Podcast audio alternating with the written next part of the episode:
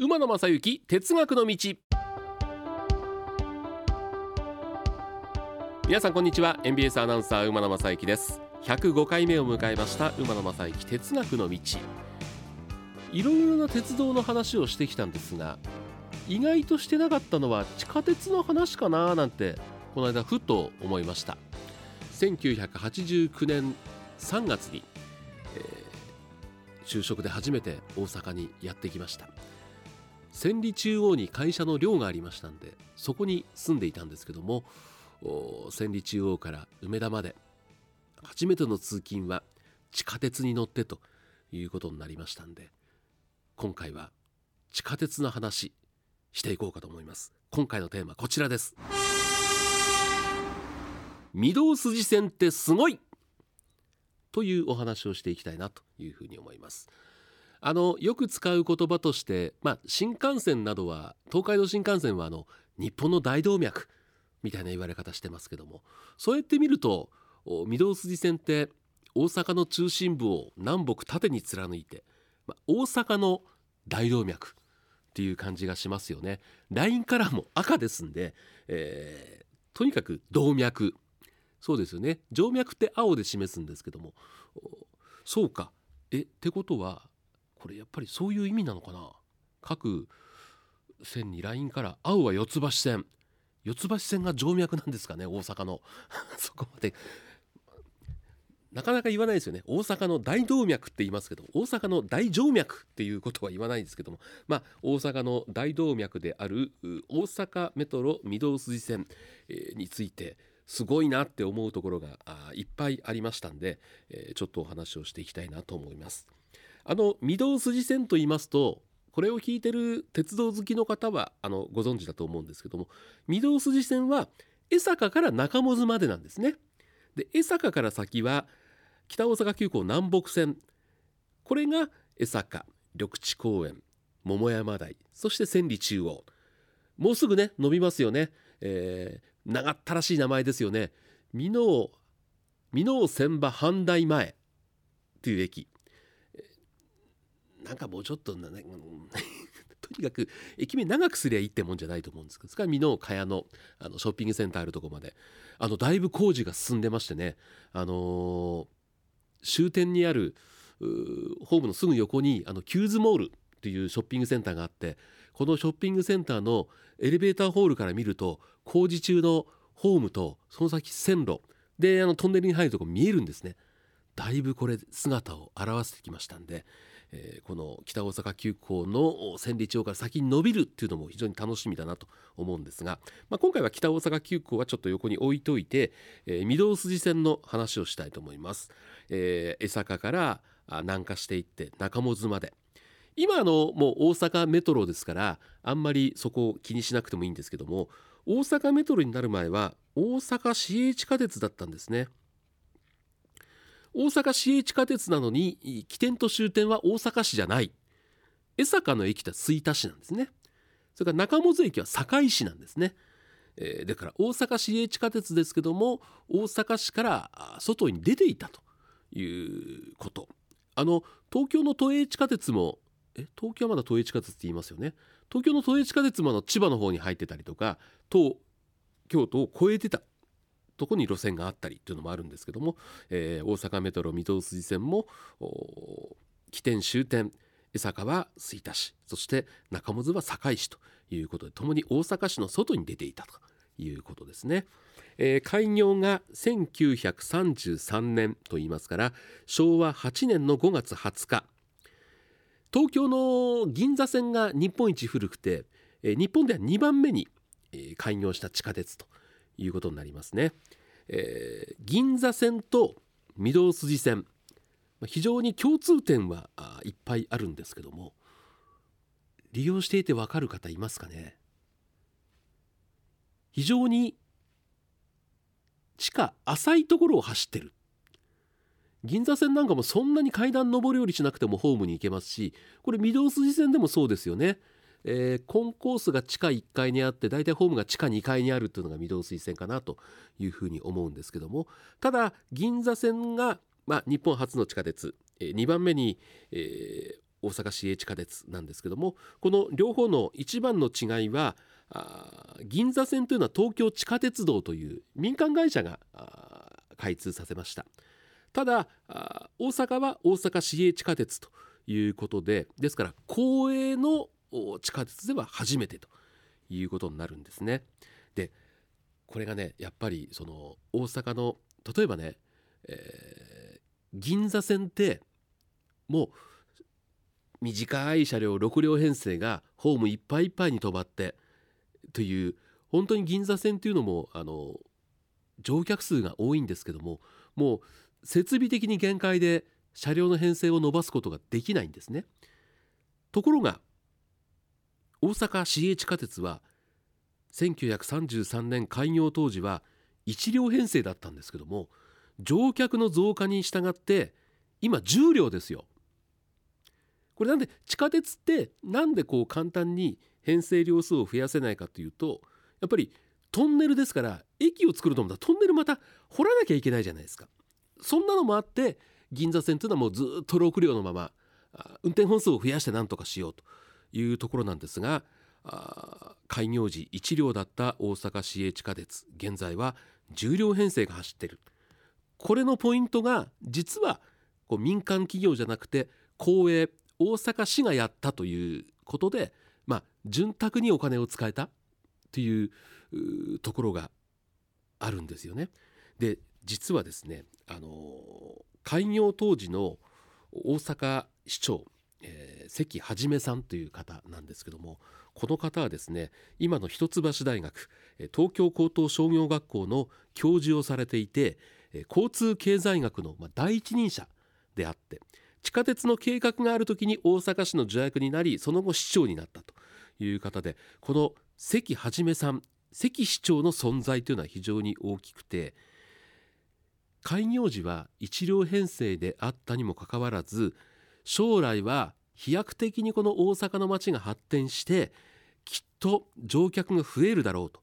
いうことで開業当初はですね17メートル車が12両走っても大丈夫なぐらいのホームを作った。それからあのね、えー、淀屋橋とか心斎橋の駅って今でもそうです。アーチ状に綺麗な駅ですよね。でホームも非常に長いですよね。これは公営企業だから今使わないけども将来的には役に立つ。民間企業もやっぱり必要になったらそこを投資していくっていうことになると思うんですけども大阪市の地下鉄御堂筋線は大阪市がやってたから最初にそういう投資ができて結果今の大動脈になった、えー、重量編成でも簡単に走れるようにそんなに大変な工事をせずにできたという大阪市の地下鉄御堂筋線が市営だったということが今の発展につながってるんじゃないかなというふうに僕は思ってますね。それからの前回の更新で今鉄道各社はバリアフリー工事に取り組んでいるとそれによって、えー、利益を受ける利益というか恩恵を受ける皆さんにその工事にかかる費用を少しずつ、えー、皆さんに、えー、広く薄く負担してもらいたいという話をしたんですけども実はこの「関市長はですね。大阪市営地下鉄御堂筋線を作る時には沿線に住んでる方駅ができる。駅の周り人が集まってにぎわう。沿線に住んでて地価の上昇で他の市民よりも大きな利益を得る地主さんからは受益者負担金。という地元の人にお金を負担してもらって建設費を捻出したということで。はそりゃそうですよねでも今なんかはあの、まなかなか鉄道新線できませんけどもどうなんだろう新しい鉄道路線を作る時に周りの人負担してくださいって言われたら結構な反発があったりとか しますけどもでも、うん、駅ができれば地価は上がるっていうのはありますし、えー、戦前ね昭和の初期ですけどもそういう考えがあったんだなというふうに思いました。あとあの面白いのはやっぱり建設費って高いじゃないですか。あでもともとねあの地下浅いところを走ってますんで僕はもう50半ばを過ぎてますけど僕の子供の頃地下鉄の工事してるとこってね道路に至るところに鉄板引いてありませんでしたであれ何かっていうと今の地下鉄例えばあの鶴見緑地線はかなり深いところを通ってますよね。だからシールドマシンという機械で地下を掘り進んでって、まあ、トンネルを作るわけですよ。でも御堂筋線のように浅いところを走ってる地下鉄を作る時には開削工法開いて削るという字を書くんですがでやっていくんですね。どういうことかというとその道路の両方と両方にこう土留めの板をまず打ち込んでで地下を掘る。である程度掘り進んだらそこに鉄板を敷くんですよ。で蓋をしてでその中で工事をしてってトンネルを作って箱を作って最後そこ土を埋めて、えー、戻すというこういう開削工法という形で進んでいった。これ浅いからできたんで深かったらやっぱり深く掘らなきゃいけないからあとでやっぱり大阪御堂水線の大変だったのは梅田から心斎橋が当時、まあ、開通したんですけどもあの中之島で堂島川とか川を横断する。これが大変だったみたいですね。技術的なことは僕よくわからないんでここではあんまりお話はできないんですけどもやっぱり水の都の地下鉄ならではの苦労があったというふうにいろいろ調べていくと今回わかることがありましたあとですね一つ面白かったのはこれ大阪市営地下鉄ですけどもあのどんどんどんどん部分開業していってだんだんだんだん南今の我孫子筋が通ってる地下を走ってる区間の一部っていうのは、まあ、さっき言ったような開削工法という地上から上から掘っていってトンネルを作ってという形で行くんですけども最初はですね蓋しなかったんで地下鉄が地下じゃなくて掘割りみたいな感じのとこ走ってたそうですね。である程度の時期に蓋をつけてその上に我孫子筋が通るようになったということでだからこの大阪の地下鉄ってその我孫子筋もそうですし御堂筋ってもともと本当にこう道幅の狭い10メーターあるかないかという道だったそうですね。その御堂筋の開発とともに御堂筋線を地下に作って一緒に地上も整備してしまったということでこれはですねまたこれ細かいことでこう免許でいうと地下鉄この大阪メトロその開業当時ちょっとごめんなさい調べてなくて今どうか分かんないですけどもいわゆる軌道路面電車と同じ扱いだったんですね免許上はね。だからこの道路と同じ同時に整備できた。鉄道だとなかなかそうはいかないということを聞いてます。あの道路と鉄道って、えー、昔は建設省とそれからえーと、運輸省か。いうことで管轄の官庁も違ったりとか非常に難しいところがあったと思います。だからあの新大阪からずっと北に向かうと真ん中に御堂筋線両脇に新御堂筋が走ってますけどもだからここも鉄道と道路をまあ一体化して、えー、整備したということで、えー、深いところを走ってる地下鉄はあれですけども浅いところを走ってる地下鉄ってそういう形で鉄道と道路と一緒に整備したというのが非常に多いみたいですね。まあこんなこともあって開業当初1両だった御堂筋線も今10両という形になりました。結構あのー、夜のお客さんも多いということで実はこれもちょっとだいぶ古いんですけども令和元年の12月に出てる資料なんですけども大阪メトロの御堂筋線の終電の延長2時間ぐらい延長してみて、えー、どうなるかということをまあ、試してみようという調査をしようということがあって例えばあの当時新大阪駅から長本に向かう最終列車は0時2分というダイヤだったんですけどこれを2時間遅らして2時1分新大阪発難波に2時16分中本2時41分ということをまあ、2時間延長上下線ともおおむね15分間隔の深夜運行をしようということで、えー、どういう、まあ、影響があるかということをテストしようとしたんですがこの令和2年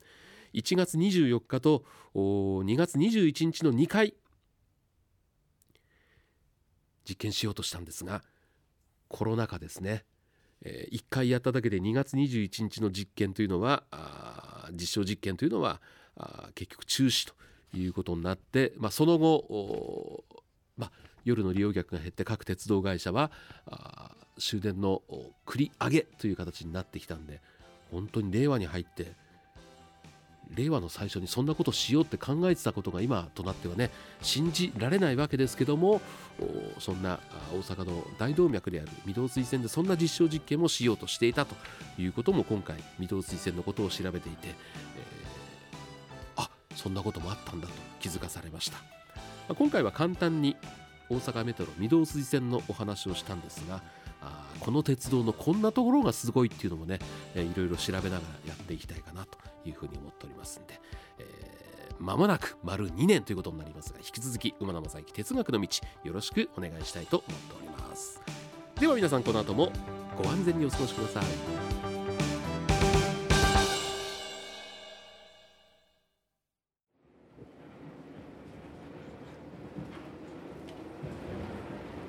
皆様本日は馬鉄にご乗車いただきまして誠にありがとうございます。次は終点茶屋町茶屋町でございます。どなた様もお忘れ物なきようにご準備お願いいたします。馬鉄またのご乗車お待ちしております。